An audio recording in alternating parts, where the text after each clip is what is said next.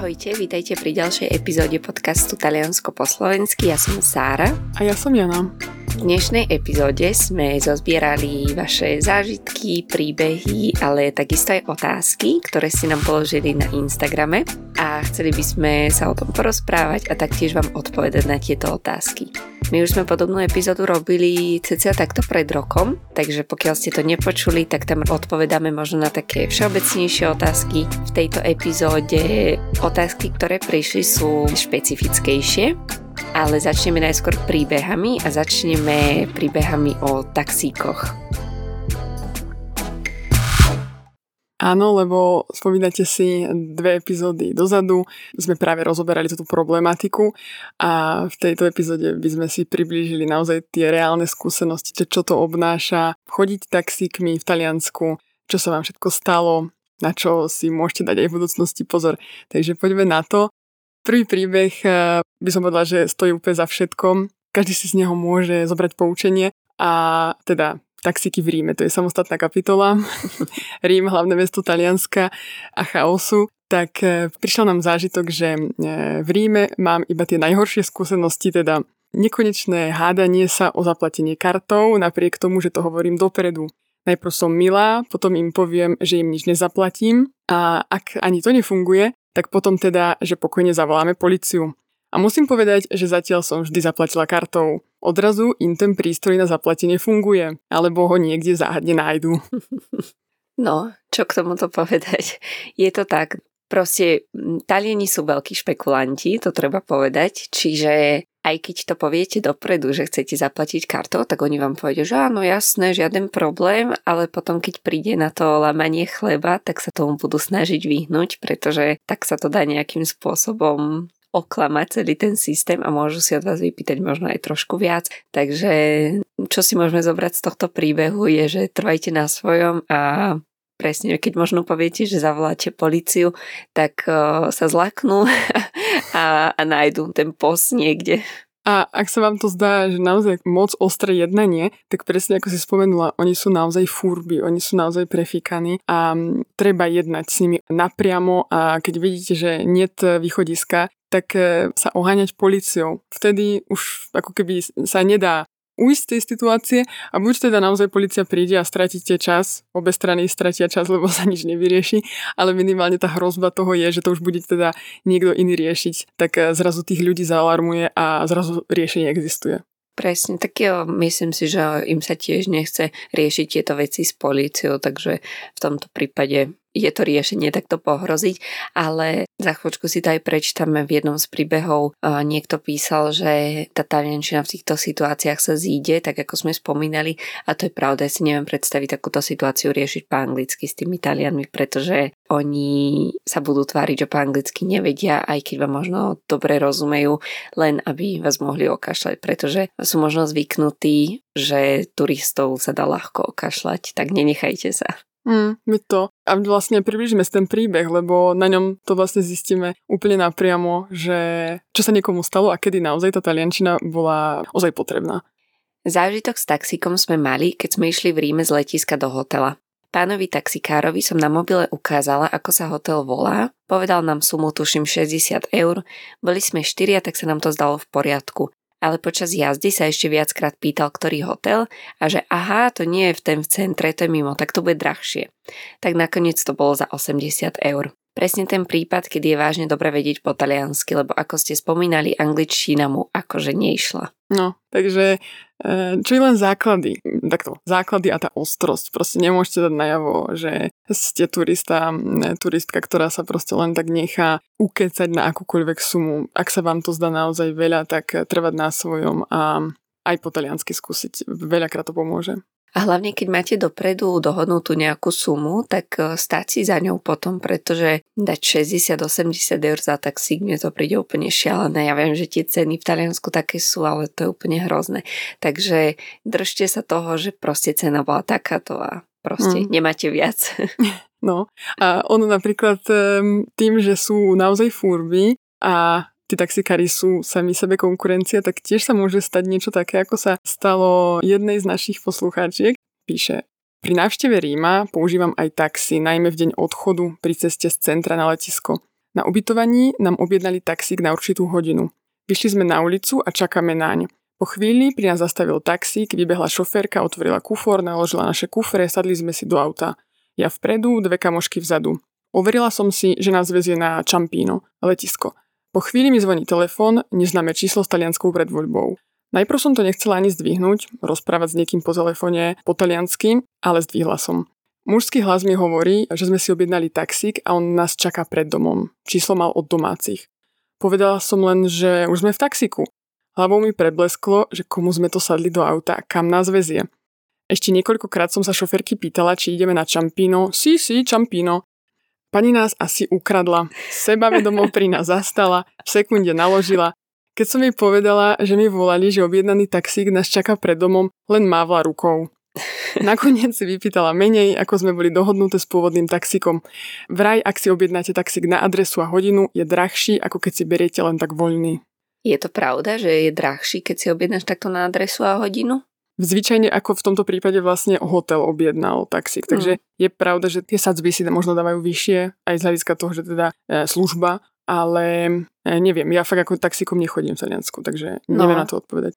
Ve to, že ani ja toto vôbec neviem a možno to povedal len tak, že aby teda už sa zachránila, ale páči sa mi to, keď si predstavím tú situáciu, tak si naozaj viem predstaviť tú sebavedomú talianku, ako v podstate úplne bez problémov zastavila, zobrala a už len viezla, ale tak um, nakoniec ste z toho v podstate dobre vyšli, ale myslím si, že možno keby ste sa neozvali a nepovedali ste, že nejaký iný taxík vás tam čaká, v podstate jej povedali takýmto spôsobom, že vás ukradla, mm. tak uh, možno by tá cena nebola nižšia, že možno naozaj len tak ako keby som to už potom tak zahrala, že no tak to už máte aj takto lacnejšie, keď ja som len tak prišla a keď máte objednané, tak je to vždy drahšie. Ve toto presne to vystihla. mm. Ďalší príbeh. Aj keď sa to neoplatí, šla som o 6 ráno z Perúdže na to ich mini zapadnuté letisko. Nebola ani iná voľba. Nie je Perúdža v tomto tak trochu pod nadvládou nejakej taximafie? Reálne na letisko sú tak zle porobené spoje verejnej dopravy, až v tom šípim celé spiknutie. Aj, aj. Uh, za mňa toto súvisí proste s tým, že verejná doprava nie je dobrá v Taliansku. Oni nie, mm. že schvál nemajú spoje, oni proste nemajú spoje. Mm. E, samozrejme záleží od lokality, záleží od mesta, ale e, už hovoríme to dlho, ako spoliehať sa na nejaké autobusy, no to márne, naozaj márne a toto, čo píšete, či je to nejaké spiknutie, či je to perúčská mafia, e, môže to tak niekto nazvať, dobre, ale naozaj je to proste taký ten rajon taxikárov, kedy naozaj nie je tam iná služba jednoducho využívajú to oni takto, no. Presne, presne. Tiež si úplne nemyslím, že to je nejaké spiknutie, ale proste tá neschopnosť talianskej verejnej dopravy a ešte keď je to nejaké mini zapadnuté letisko, tak uh, už vôbec, vôbec spoliehať sa na to, že možno v nejakých ešte presne nočných, ranných časoch, že tam pôjde nejaký spoj, to... Mm, mm je to ale zase máte aj pekné príbehy, síce áno, vždy niečo nás stoja, ale je tam nejaký happy end minimálne taký, že ste spokojní, spokojné. Tak um, tiež sa to stalo v Ríme. Šli ste skorým ranným letom, prileteli ste do Ríma na Fiumicino okolo pol 8 ráno a hovoríte, na cestu z letiska do centra využívam skoro vždy autobus na termíny hlavnú stanicu. E, presunuli sme sa k nástupišťam pre tieto autobusy. Stalo tam už zo pár ľudí, prišiel pán, že nás odvezie taxikom asi u 8. Zdalo sa nám to fajn, tak sme ho nasledovali aj s ďalšími.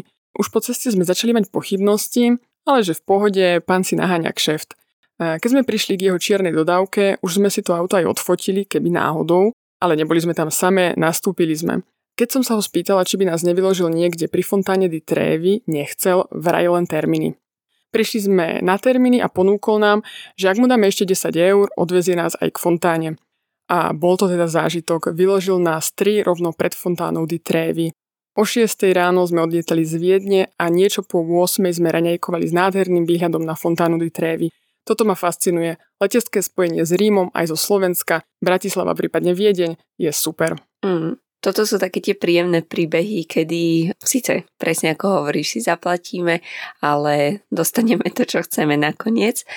Ale inak pri tomto mi napadlo, že pokiaľ sa vám niekedy stane, že potrebujete ísť tým taxikom a je vás dajme tomu menej, tak eh, fakt sa niekedy oplatí sa spojiť aj s inými ľuďmi a nastúpiť do toho istého taxiku a takto si rozdeliť aj tú sumu takže môžete niekedy vyskúšať buď už takto nejakou väčšou dodávkou, alebo aj keď si dajme tomu dvaja, tak ešte sa spýtať nejakých ďalších dvoch ľudí, zobrať si spoločne taxík, vyjde vás to určite lepšie, keď si takto splítnete tú sumu. A ono, presne ako tieto panie vlastne nastúpili do čiernej dodávky a my sme spomenali, že taxíky v Taliansku sú biele. Mm. Je pravda, že niektoré možno súkromné spoločnosti alebo vyslovene mm. tieto ako preprava viacerých osôb, tak naozaj využíva teda e, čierne dodávky, čiže nemať strach, že nejaký pasáci vás berú alebo tak. Áno, v tomto prípade dobre urobili, že si jej odfotili, keby náhodou, ale e, naozaj teda je to preprava pre viac osôb. Vždy si viac menej priplatíte, ale tak s nimi môžete vyjednávať vlastne, že kde všade sa chcete dostať a oni vás odvezú. Uh-huh, uh-huh. Dobre, to je vlastne všetko, čo sa týka vašich zážitkov s taxikmi. Tak teraz sa presunieme na také všeobecné príbehy. Viacerí ste vlastne aj písali zážitky zo Sicílie. Niekto písal, že strávil 3 mesiace na Sicílii v mestečku Likata a od roku 2007 sa tam stále vracia. Ďalší príbeh čítam. Hľadali sme v mestečku Corleone kde zaparkovať, napokon sme vošli do takej úzkej uličky, že Fiat Punto sa tam vošil len tak tak. A práve v ten moment z jedného domu vyšiel pán so svojím psom a namiesto toho, aby sa naštval, že sme mu zablokovali cestu, tak nás hneď začal milo a ochotne navigovať pri cúvaní. Veľmi nám pomohol a spoločne sme sa tomu nakoniec zasmiali. Hmm. No, to sú tie mm, nádherné príbehy, niekedy naozaj práve z juhu Talianska, práve zo Sicílie, kde je tam teda iná mentalita, iná energia a naozaj verím vám všetkým, ktorí ste viac menej zamilovaní do Sicílie a radi sa tam vraciate, lebo presne na takýchto maličkostiach to tam všetko stojí, lebo Sicília je kontroverzný ostrov, není to všetko len to zlato, čo sa bliští, ale hej, takéto medziľudské vzťahy, funguje to tam a spríjemní to každému deň. Áno, presne, my sme to aj spomínali v jednej z epizód, že tí Taliani sú nemajú problém sa rozprávať v podstate úplne s hocikým, hoci koho oslovia.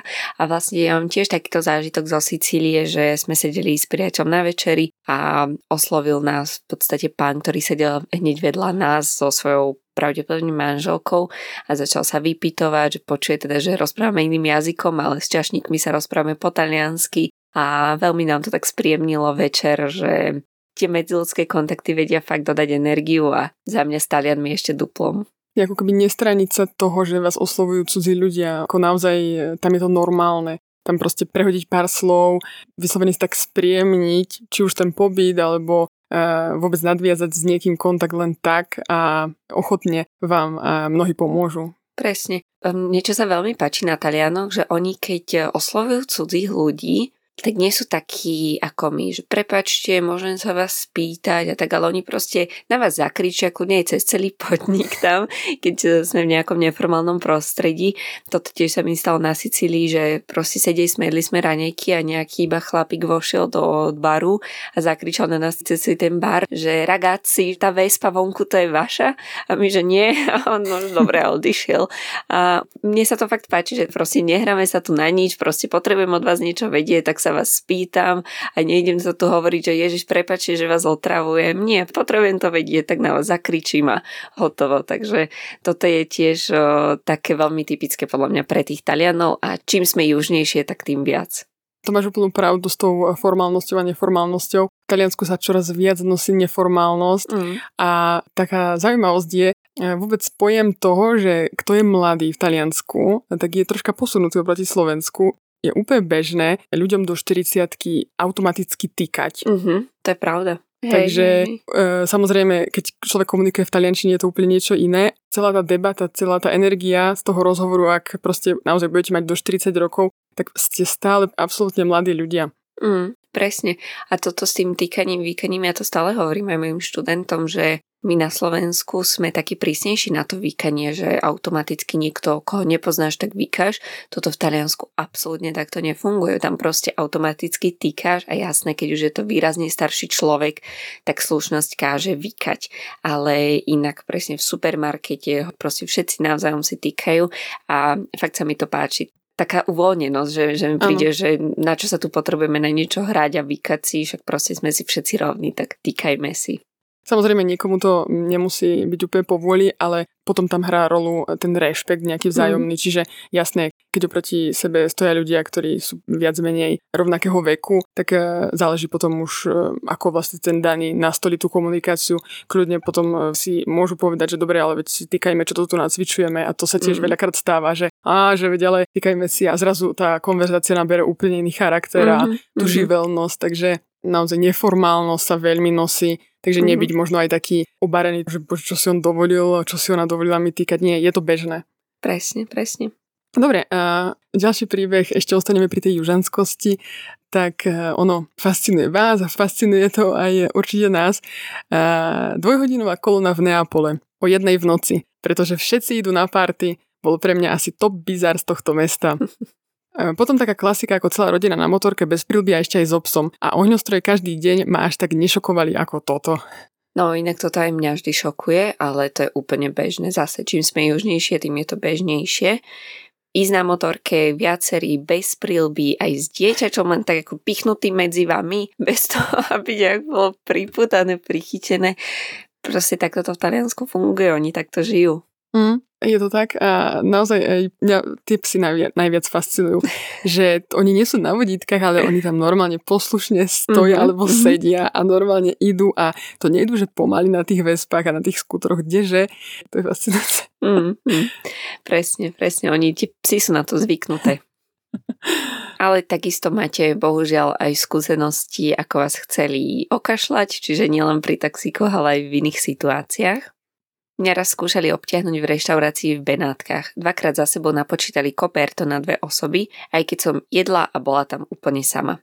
Ono si naozaj mnoho ľudí nekontroluje bločky, takže im to prechádza.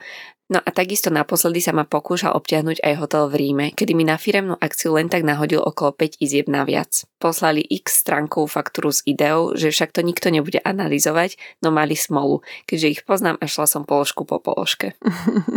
No zase furby, furby, furby, prečo to nevyužiť, však presne to nikto nekontroluje, to je veľká pravda. Mm. A, napríklad ja na Instagrame som tiež e, párkrát e, dávala fotky bločkov. Tie bločky sú veľmi vágne, e, jednoducho máte tam naučtované a ani neviete čo. Mm. Kúpili ste si niečo úplne iné na bločku, niečo úplne iné. Ja čo odporúčam, tak je sledovať naozaj tie ceny, koľko tá vec stála, takže si kontrolovať, či ste teda neplatili naviac. V tých položkách sa fakt nevyznáte, ale teda to koperto, alebo niekedy servicio, na to si fakt dávajte pozor, ak napríklad ako v tomto prípade, že ste si absolútne istí, že ste tam boli sám, sama a proste je tam niečo naviac, tak akože vážne treba to dať vedieť. Ono, t- treba sa ozvať. Fakt sa v Taliansku treba ozvať. Taliani, oni ani len neváhajú sa ozvať pri naozaj väčších prekotinách. Že mať takú tú seba dôveru a proste ozvať sa vždy, keď vám niečo nesedí. Ono, je to bežné toto akože Taliani by to tiež nenechali tak, tak nenechajte to ani vy tak. A naozaj si kontrolujte tie bločky, pretože mňa celkom prekvapilo, že keď som niekedy so študentami riešila tú tému koperta, tak aj keď chodili že pravidelne do Talianska, tak že nikdy si to na bločku nevšimli. Ale ono naozaj je veľmi málo reštaurácií, ktoré toto nemajú. Takže kontrolujte si to, aby ste neboli takto oklamaní, pretože proste bohužiaľ deje sa to a keď vidia, že ste turisti, tak duplom. No, to Napríklad ako toto ďalší príbeh ideme na ne, čítam, že vlastne zážitok, kedy poprvýkrát v praxi e, ste využili nejakú lekciu alebo učivo pronto socorso a ono aj pri tom koperte sa vám to fakt môže zísť. Toto sú situácie, kedy tá taliančina sa vám zíde a tá taliančina nemusí byť na extra vysokom leveli a v tomto príbehu e, však povedzme si, teda výlet so známymi do Valdobbiadene na Prosecco piknik. E, všetci sa tešili, všetko OK, zástavka v San Daniele del Friuli na prosciutto. Kamoške začalo byť zle v aute. Dvakrát sme museli zastaviť aj vracala. E, mysleli sme, že jej nezapasovalo prosciutto plus aj tá cesta autom. Zle sa cítila aj po príchode na ubytko, dúfali sme, že do nasledujúceho rána bude v poriadku. Nestalo sa. Teplota, nebola v stave vstať z postele. Bol víkend, sobota večer. A tak som sa rozhodla, že musíme hľadať lekára. Kamarátka Euka, ktorá tam žije, bola v tom čase mimo mesta, ale poslala nás do konkrétnej nemocnice s tým, že prípadne bude tlmočiť, ak by bolo treba. Sadli sme teda do auta a celá výprava, štyria, zapli navigáciu a po 30 minútach sme boli v nemocnici. Pronto soccorso, super označené, teda pohotovosť. Zvyšok mojich spoluvýletníkov bol bez jazykových znalostí, bol to celkom adrenalín. E, cestou som si preložila jej príznaky, aké lieky užíva a tak ďalej. Na príjme si všetko poznačili. Po hodine ju zavolali dnu na vyšetrenie, urobili testy a bum, COVID. To už prišli pre mňa kvôli tlmočeniu. Odvedli nás na regulérne COVID oddelenie, personál v skafandroch, urobili jej ďalšie vyšetrenia a všetko mi prišli trpezlivo vysvetliť, keď som nerozumela aj dvakrát. Po 4 hodinách po infúzke mi dali písomne všetky jej výsledky. Nič sme neplatili a povedali, že môžeme odísť. V tých papieroch bolo aj vyčíslené, že to stálo cca 60 eur, ale nič od nás nechceli.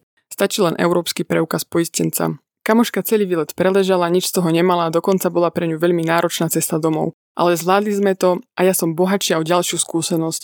Lebo teda, ja sa učím taliančinu cca 5 rokov, nie som samouk, mám lektorku, z učenia mám veľkú radosť, aj keď niekedy mám pocit, že čím viac sa učím, tým menej viem. Ale zatiaľ ma to veľmi baví, strážim si, aby som nebola premotivovaná, aby to bolo pre mňa potešenie a radosť zo života. tak nakoniec eh, koniec dobrý, všetko dobré. Inak eh, to má ja pocit, že čím viac sa učím a, venujem tej taliančine, tak tým menej viem, ale tak to je asi normálne vo všetkých aspektoch života, že čím viac o nejakej téme vieme, tak eh, tým viac chápeme, že koľko ešte nevieme. Hmm. Ale keď chodívate do Talianska, tak naozaj mať takú tú základnú slovnú zásobu aj o takýchto témach je fakt kľúčové, pretože je vždy lepšie s tými Talianmi po taliansky, e, ako aj túto posluchačka píše, že všetko prišli trpezlivo vysvetliť a aj dvakrát kľudne povedali, keď nerozumela. Toto je super na tých Talianov, že oni sú veľmi trpezliví v tom, takže to sa vôbec nebojte toho, oni proste ten čas si na to nájdu, kľudne vám to zopakujú, povedia iným spôsobom, takže nebať sa rozprávať v tom Taliansku a úplne najviac sa naučíte práve z takýchto skúseností. Je to výhoda naozaj nepreletieť takéto e, lekcie z praxe, ale e, minimálne slovesa a názvy si vždy z toho zobrať, lebo presne pronto soccorso, teda to slova taká mm. ako prvá pomoc, ale teda je to viac menej pohotovosť. No. To sa inak mm-hmm. odporúča, e, keď, tak naozaj na pohotovosť e, v Taliansku e, oddelenie proste buď v nemocnici, alebo je to samostatne, ale to je ten prvý bod, ak sa niečo deje, tak hľadať pronto soccorso. No. Presne, je super aj ako písala, že si vyhľadala nejaké slovíčka po ceste, tak uh, presne keď viete, že cez za toto budete hovoriť, hoďte si to do, do slovníka, zíde sa vám to. Presne. Dobre, ďalší príbeh. Už niekoľkokrát som sa chcela podeliť o svoje zážitky, pretože som žila dlhé roky v Ríme. Bohužiaľ, COVID ma zavial naspäť domov do Prahy. No ale ohľadom bežných životných podmienok, o ktorých by sme sa mohli asi rozprávať hodiny. Že bohužiaľ v tejto krásnej krajine nefunguje, sa mi vybavilo, kedy som si pred rokmi išla vybaviť svoj ešte papierový občianský preukaz. A aj napriek tomu, že som mala objednané termíny, strávila som tam dohromady 19 hodín na dohodnutých cca 6 stretnutiach. Dnes sa už tomu smejem, ale najprv som sa bola zúfala. Ďalšia moja asi najhoršia skúsenosť bola na Pronto Soccorso Ospedale Bambin Gesù, kam ma odviezli, pretože som epileptik a mala som epileptický záchvat. A aj napriek tomu, že som mal otraz mozgu, ma nechali na vozíku čakať 13 hodín, než ma niekto vôbec kontroloval. Prišla sestra, ktorá sa ma spýtala, ako mi je, ja som jej povedal, že lepšie a ona odvetila, tak v tom prípade môžete ísť domov, je sobota noc, tu už vás aj tak nikto neskontroluje. Na druhý deň som odletel do Prahy na prehliadku k doktorovi. Doslova Dolce Amara víta Italiana, čiže horko-sladký talianský život. Kto si nezažil, nepochopí, na druhú stranu všetko ostatné tieto škaredé zážitky vykompenzuje ich skvelá mentalita, jedlo, počasie, more a životný štýl. No, veľká pravda.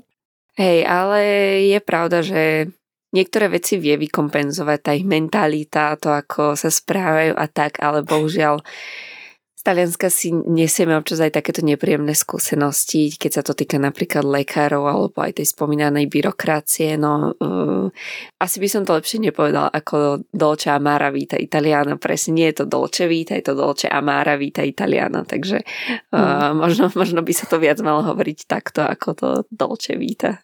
No veru, lebo presne aj e, ako posluchačka spomenula, ten, kto e, nezažil, nepozná a je to naozaj o tom. Mnohí mm. proste máme predstavy o Taliansku naozaj o Dolce Vita, ale nie. Je to, je to sladko-horký talianský mm. život.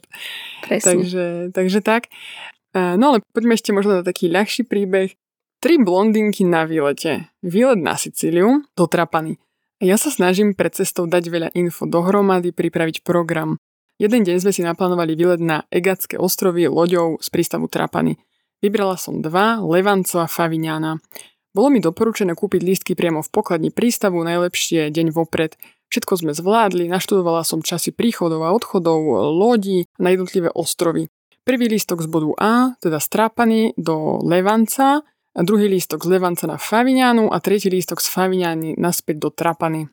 Loď vyplávala z Trapany, plavbu sme strávili v intenzívnej debate, loď pristala na ostrove, vystúpili sme, očarené všetkou tou nádherou sme si začali robiť fotky.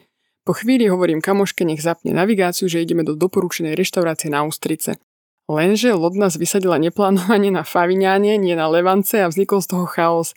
Museli sme si kúpiť nové lístky, zmeniť aj spiatočný lístok, e, ponovom nie z B do C, C, A, ale naozaj chaos.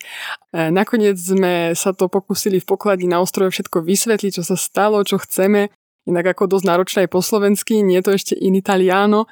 E, nakoniec teda pochopili to podstatné, že sme omylom vystúpili na inom ostrove, niečo zrušili, zmenili čas odchodu naspäť do Trapany, no musím napísať, že sa snažili, lenže na Levanco, e, kde sme si mali dať tie ústrice, sme sa ani nedostali. Na ostrove Favignana sme si to nakoniec užili, je to nádherný ostrov a to more. Objavili sme tam super podnik, síce bez ústric, ale wow.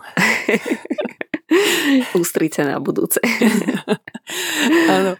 No inak ako toto sa môže kľudne stať, takéto mm, kiksy, pozerať, že kde nastupujeme, ale ono sa smejeme, že však nič hrozne sa nestalo, ale zase je pravda, že tieto trajekty a lode, e, keby to človek prešvihol, tie časy odchodov, tak naozaj ostanete uviaznutí na ostrove, čiže to nie je mm. úplne sranda.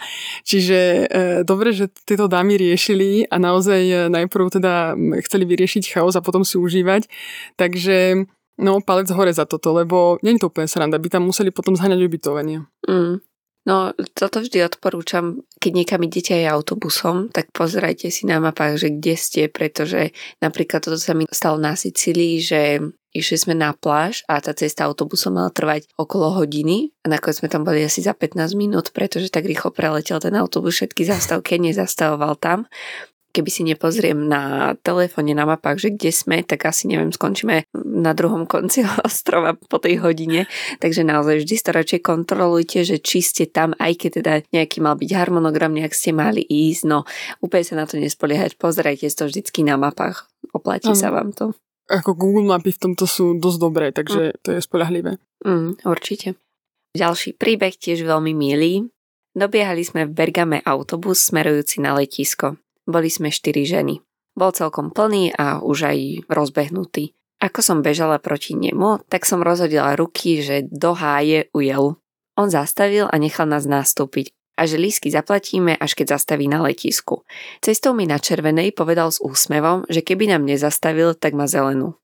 Počkali sme teda, až kým všetci vystúpili na letisku a chceli sme zaplatiť tie lístky, ale on iba mávol rukou a usmial sa a poprial nám šťastný let. A keď odchádzal, tak sme na seba mávli a usmievali sa. Proste svet bol hneď nejak viac krajší. Hm to sa zase vraceme úplne na ten začiatok, kedy Taliani sú ústretoví, privetiví, proste sympaticky milí, ale vidíte, ani tento si vlastne neodpustil poznámku, síce z úsmevom na tvári, ale teda keby nezastavil ma zelenú. inak, mm. to je pravda, oni ako fakt tieto poznámky chreli jednu za druhou. Ale to myslím, že veľmi s dobrým úmyslom takéto niečo povedal. Naozaj toto sú také, také veľmi pekné zážitky, ktoré nám spríjemnia deň a Talini tak e, nelipnú veľmi na tom, no tak proste e, zobral vás zadarmo a nebude to riešiť, tak tiež si ešte pamätám kedysi, keď sme chodívali do Talianska s rodinou, boli sme v Miláne a nevedeli sme, že kde si máme kúpiť e, lístky na autobus hoteli nám povedali, že máme si ich kúpiť v autobuse, no a keď sme nastúpili do autobusu, tak nám povedal, že, že v pohode ja vás vezmem. Tak my sme teda celý čas hľadali revizorov, že či niekto nenastúpi, ale ten autobusár povedal, že ja vás vezmem zadarmo a nemusíte nič platiť, tak mm. naozaj aj takéto zážitky môžete mať. Hej, ono, ako revizory v Taliansku existujú, dostal som pokutu raz, ale teda vo veľkých mestách, ale toto bol asi prípad naozaj buď takého akože pullman, čiže to je autobus, ktorý ide skôr ako medzimestská doprava, alebo teda na dlhšie vzdialenosti. Tam naozaj teda kúpujú sa lístky u vodiča a on je vlastne plne zodpovedný za tú jazdu, takže toto bolo také milé, príjemné. Uh-huh. A, ale inak ako dávať si pozor, hlavne naozaj e, v metropolách proste kupovať tie listky. Môžu vás zastaviť, radi aj cudzincov zastavujú, takže dávať si uh-huh. na to mhm. pozor. Mm-hmm. No, ešte tam máme krásny jeden komentár, s ktorým sa absolútne stotožňujem. Čo som sa v Taliansku za 4 roky života naučila, že všetko sa tam vždy dá vyriešiť. No, to je proste absolútna pravda. Také nastavenie všetkých tých ľudí tam, ono, poznáme to moto, že užívaj si dňa. A oni naozaj tak žijú, proste žijú v prítomnosti, nezaoberajú sa nejak ako extra budúcnosťou, ani neriešia nejaké traumy z minulosti, e, žijú tu a teraz. A samozrejme, každý si o tom môžeme mysleť to svoje, má to svoje pro a proti, ale e, ak je nejaký problém, tak e, vždy má riešenie, nejaká sa situácia proste vyvinie, aj keď teda upozorňujem, ostro sa ohradiť, lebo Taliani teda vždy dávajú vinu vám, oni nie sú nikdy na chybe, chybu si viac menej nikdy nepriznajú, ale to riešenie naozaj viac menej vždy nájdu. Pravda, že oni z toho nebudú robiť nejaké veľké udalosti zo žiadneho problému, proste však nič sa nedieje, všetko sa dá vyriešiť. No a potom tu mám ešte jeden no, taký krátky zážitok od mojej kamarátky z Ríma. Ja si pamätám, keď tam išla, ako sa veľmi aj tešila na to jedlo a tak. No tak eh, teda čítam jej príbeh. Pre mňa to bol deň v Ríme, kedy som si na dvoch rôznych miestach kúpila pečivo, najskôr jablkový koláč a potom sendvič a oboje boli splesnivené, čo som si všimla až po prvom zahryznutí. Aj, aj. Uh, tak to mrzí, lebo toto nedáva dosť pekné svetlo na taliansku gastronómiu a vychvalenú kuchyňu.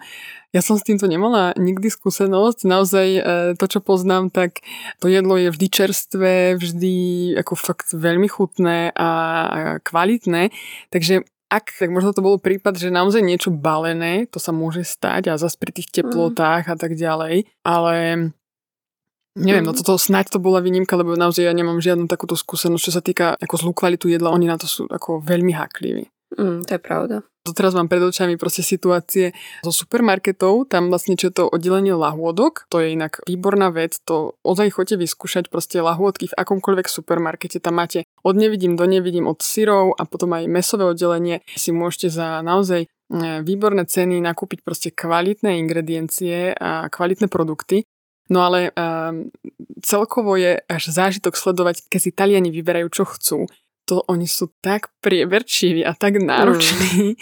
že naozaj ako tento príbeh má, máš tak desi, že e, dúfam, že to teda bola výnimka. A teda ja si myslím, že to bola výnimka, bohužiaľ tam ako zohrala rolu e, proste počasie a že to možno bolo na slnku, alebo neviem, fakt neviem, Kto lebo... vie, no. No. Tiež nemám takýto zážitok z Talianska, takže no, to bola taká nešťastná skúsenosť, keď e, vlastne v dvoch po sebe idúcich baroch alebo takýchto reštauráciách sa takéto niečo udialo, no. Hej. Lebo fakt ako Taliani, oni nedajú do úst len tak niečo. To fakt ako...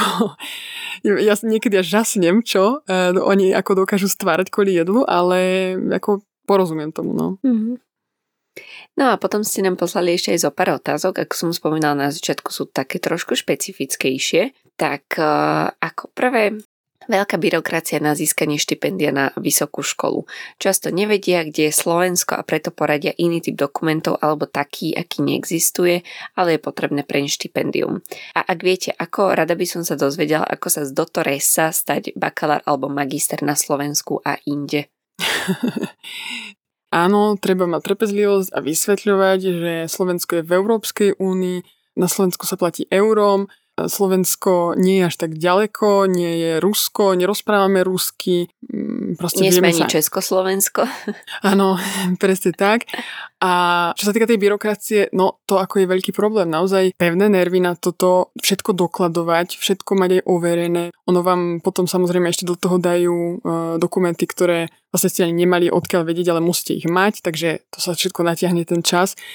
A zase ja osobne neviem úplne teraz poradiť, že ako doceliť to, aby boli uznané diplomy. Záleží to podľa mňa veľmi na konkrétnych inštitúciách. Hmm, určite nejakým spôsobom, ale no tak ako, ako takto Bohužiaľ nemáme s tým ani jedna skúsenosť, ale s tou byrokraciou, no bohužiaľ je to tak, naozaj to je úplne šialené v Taliansku. Na úplne všetko, čo chcete robiť, potrebujete papier. A inak len tak pre zaujímavosť, tieto prílišné pravidlá a táto potreba papierovačiek ohľadom čohokoľvek Talianov stojí 225 miliard ročne. Neviem, ako to ani skomentovať. Fakt sa pripravte, to ako ono sa to o tom hovorí, že teda je to stereotyp, že byrokracia, ale naozaj to sú tak neskutočné nervy, čo si musíte ako keby sa nimi vybaviť. Mm. A to naozaj niekedy až dovolenky, proste voľno si na to nájsť. To nie je ako u nás, že sme naučili na to, že si priplatíme a napríklad máme občianský alebo pas do pár hodín až dní. To nie. Mm, takže... Mm-hmm. takže tak a potom ma zaujímajú uh, napríklad aj také veci, že ako to majú v Taliansku policajti a vojaci. Na Sicílii sme dosť často videli vojakov na námestí. No, toto no. je celá kapitola, tie ozbrojené zložky v Taliansku. Presne, ale tak no, veľmi v skratke, v Taliansku existuje polícia a existujú tam aj karabinieri. Ono, toto je inak veľmi taká, taká častá otázka, možno, že aký je medzi tým rozdiel. Tak uh, oba orgány sa zaoberajú verejnou bezpečnosťou Lenže rozdiel je v tom, že karabinieri sú v podstate armáda a závisia od ministerstva obrany, zatiaľ čo policia je civilný orgán, závisí od ministerstva vnútra.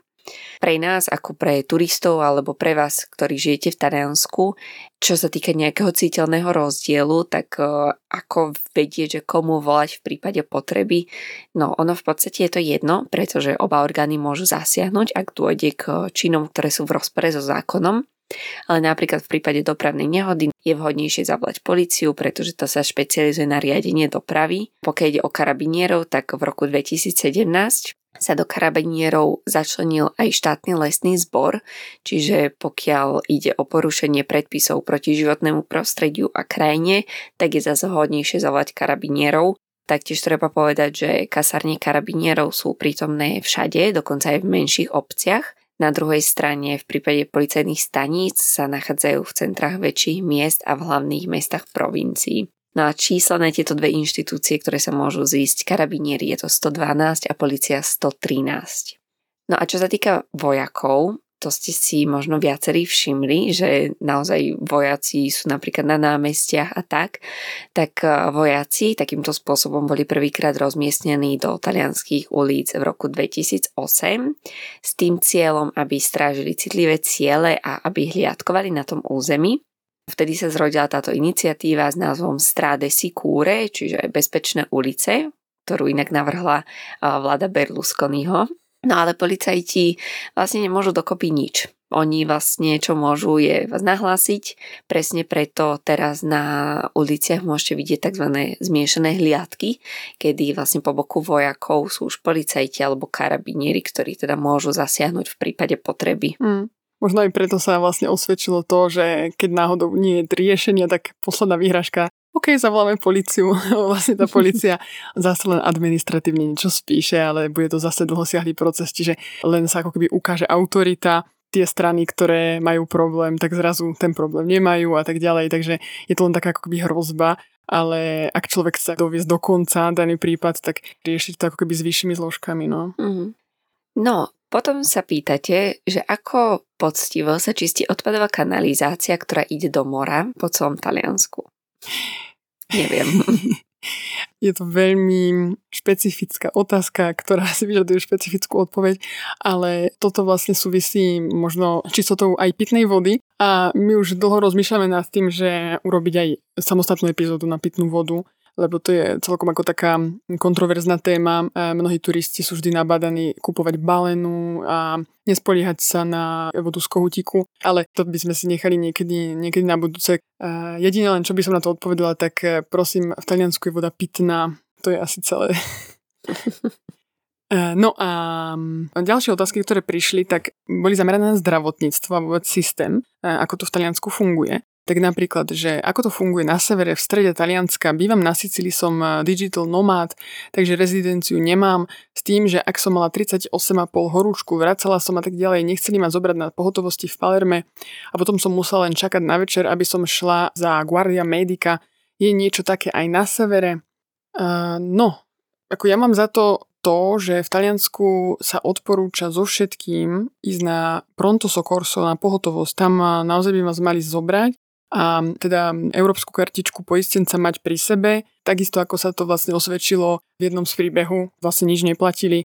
Áno, sa to troška natiahne, človek tam strávi nejaký ten čas, čiže má trpezlivosť. Viem, že v takých stavoch ako vážnejších to nie je úplne jednoduché, ale tu nás skôr vidím ten problém, že teda Palermo, Sicília versus uh, ošetrenie na severe. No je to rozdiel, ako áno. Určite. Proste na severe to zdravotníctvo je pokrokovejšie a je, je viac pokryté. No. Uh, mm. Neviem, to bolo podľa mňa taká veľmi nešťastná skúsenosť, že tie nechceli zobrať, pretože nepočula som o takom niečom, ale uh, len tak pre zaujímavosť, čo sa týka tej úrovne tak e, vlastne v roku 2022 vyšla správa o regionálnej výkonnosti, ktorú zostavila spoločnosť Crea Sanita a boli stanovené 4 regióny s výrazne vysokou úrovňou výkonnosti a ochrany zdravia. Na prvom mieste je Benátsko, za ním nasleduje Emilia Romagna, Toskánsko a nakoniec Lombardia. Takže v podstate všetko severostred, hmm. sever hlavne. No a medzi regióny, ktoré bohužiaľ v rebríčku musia doháňať, patrí Sicília, Puglia, Molíze, Abruzzo, Kampánia a Kalabria, takže juh, presne ako hovoríš. Mm. A ono potrebné povedať, že v Taliansku vyslovene táto zdravotná starostlivosť, áno, je pre všetkých. Vôbec ak chcete plnohodnotne fungovať v Taliansku a viete, že tam budete žiť a tak ďalej, tak sa zaregistrovať v Národnej zdravotnej službe a tiež na miestnom zdravotnom stredisku. A to je veľmi známe pod pojmom ASL. ASL. A ono to funguje tak, že vlastne e, tieto zdravotné strediska majú regionálne a teritoriálne právomoci, čiže to není to riadené národne, ale regionálne. Čiže tento prípad v Palerme proste nikto nebol ošetrený, tak je skôr v zodpovednosti naozaj toho regiónu, bohužiaľ. Takže možno v tom sú tie najväčšie rozdiely.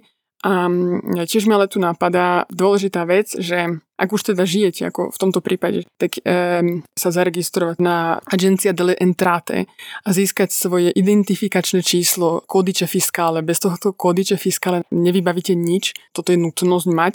A potom všetko ide jednoduchšie, vedia vás zaregistrovať, vedia s vami pracovať, aby som to povedala tak. Ono to je taký v podstate alfanumerický kód, ktorý má 16 znakov každý kódiče fiskale pre každého človeka by mal byť jedinečný. Samozrejme, sme v Taliansku, takže nejaké sa stali už situácie, že boli rovnaké, ale kód sa vytvára zo základných osobných údajov, čiže z priezviska, mena, pohľavia, dátumu a miesta narodenia a slúži presne ako hovoríš na nejaké zjednodušenie celkovo komunikácie alebo aj k identifikácii No a Taliani ho majú priradený hneď od narodenia, ale vy si ho môžete vyžiadať aj bez toho, aby ste mali akýkoľvek pobyt v Taliansku.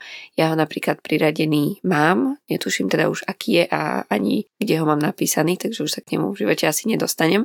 Mne tam bol priradený, keď som tam študovala No ale pýtate sa celkovo aj na to zdravotníctvo, na akej úrovni, či sú tam spokojní, či už zdravotník, ale aj pacienti, či je štandardom poistenie, ako funguje zubné, či je zubné hradené poisťovnou, alebo vyhľadávajú viac zahraničné zdravotníctvo, či aj samotní zdravotníci odchádzajú do zahraničia alebo ostávajú, alebo aj aké sú platové podmienky sestier a iných zdravotných pracovníkov. Talianské zdravotníctvo je súkromné a štátne.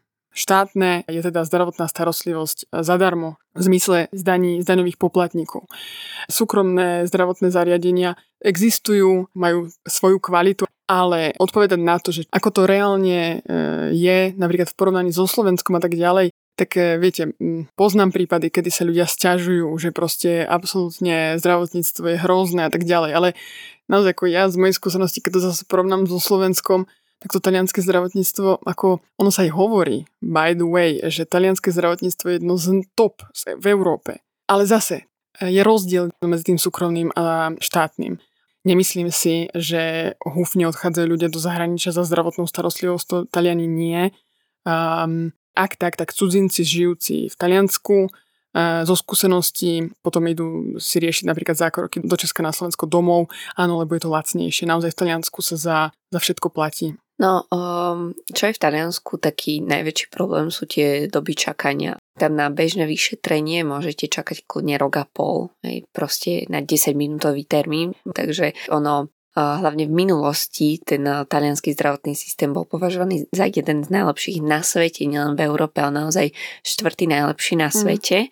A to bolo hlavne vďaka tomu prístupu, že v podstate každý má garantovanú lekárskú starostlivosť, no lenže ono to je bohužiaľ často, hlavne teraz skôr teoretické ako praktické, pretože proste oneskorenia, dlhé čakačky, celkovo tá neefektívnosť, čiže áno, napríklad ako si ty povedala, v Taliansku existujú aj súkromné, ktoré sú zazmluvnené so štátom a tým pádom vy si môžete zvoliť to, že pôjdete aj do súkromnej nemocnice alebo k nejakému súkromnému lekárovi a budete platiť v podstate len to isté, čo, čo platíte u štátneho.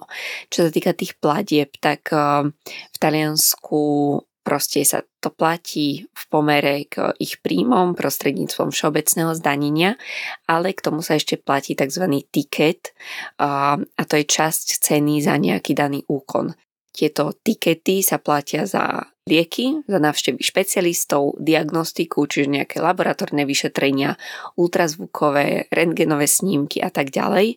Taktiež sa platí na pohotovosti, pokiaľ nejde o urgentné prípady, alebo pokiaľ ste teda po tej návšteve neboli hospitalizovaní. Cena tohto tiketu je maximálne 36 eur a 15 centov.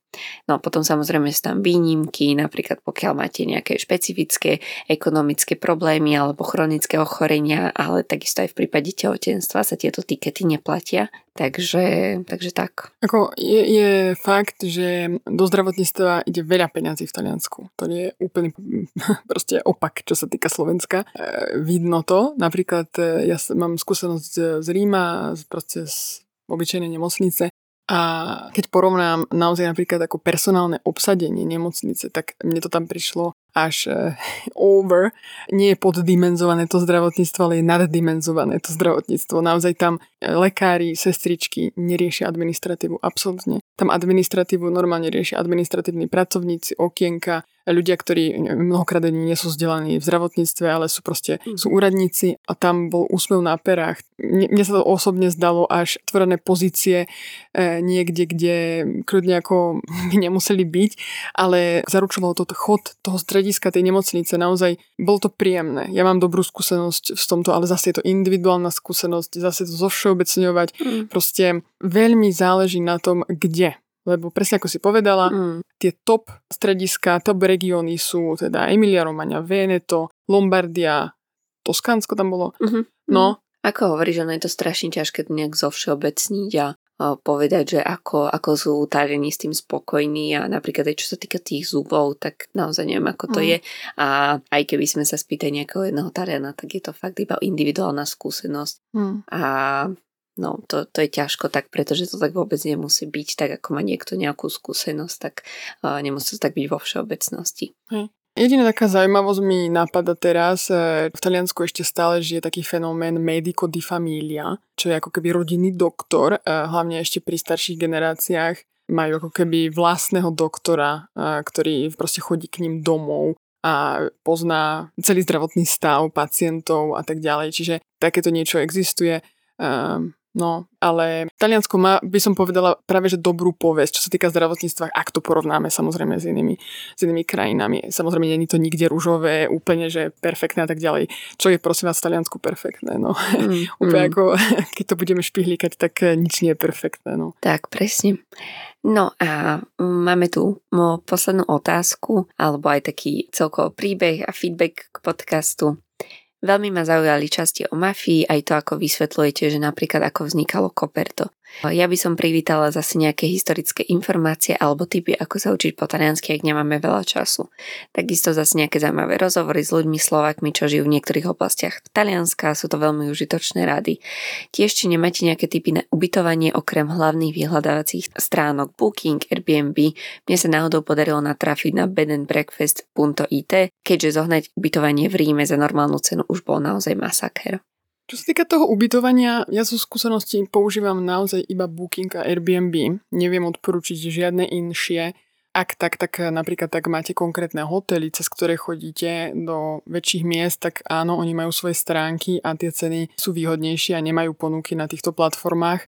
Ale v Taliansku tieto dve platformy sú spoľahlivé a Samozrejme, e, existujú weby pre možno nejaké také architektonické skvosty, alebo e, vyslovene súkromné ubytovania, možno rodinného typu, ktoré proste treba sledovať naozaj na Instagramových účtoch. Súhlasím, ale chcela by som tuto tak apelovať, že pokiaľ náhodou si to budete chcieť vybávať nejakým spôsobom súkromne, že napríklad nájdete si ubytko na Bookingu alebo na Airbnb a kontaktujete priamo toho majiteľa, aby ste sa dohodli nejak napriamejšie a nemuseli ste v podstate platiť zbytočne tým stránkam, no dávajte si na toto naozaj veľký pozor, pretože veľmi ľahko môžete byť okašľaní, možno zaplatíte menej, ale možno nakoniec z toho ubytka nič nebude, možno to bude neexistujúce ubytko, ktoré iba si ukradne vaše údaje a vaše peniaze.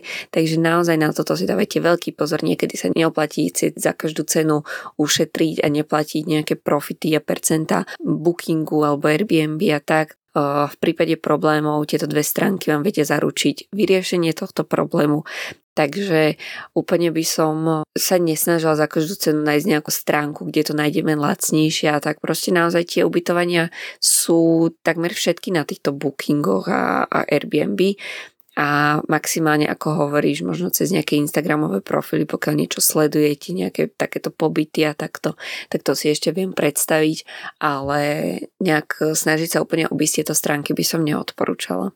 No a inak presne toto, čo si spomínala, píše nám ešte jedna poslucháčka, že ako ste v jednej časti hovorili, že Taliani majú na všetko riešenie, aj keď sa to spočiatku tak nezdá, Sami stalo už dvakrát pri ubytovaniach. Keďže nám ubytovanie vždy riešim sama, v Toskánsku sme si vyhliadli pekný hotel pri Siene, vo Vinohradoch krásny výhľad, vychytená reštaurácia, príjazd, kde sú čiprusy a prídeme na miesto a pani na recepcii, že ona nás tam nemá zaevidovaných, oni sú plní. Že nám nemá čo ponúknuť, že izbu, ktorú sme si bukli, majú voľnú až za dva dni.